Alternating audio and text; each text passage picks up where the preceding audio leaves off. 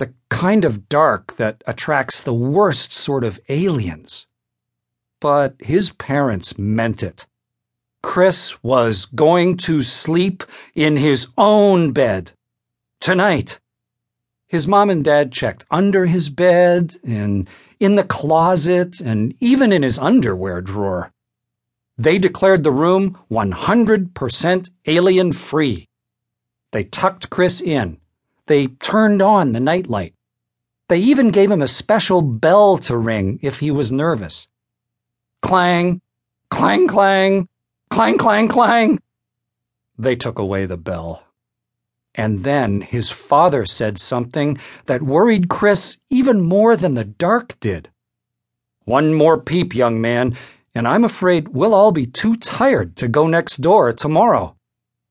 But tomorrow would be a special day, a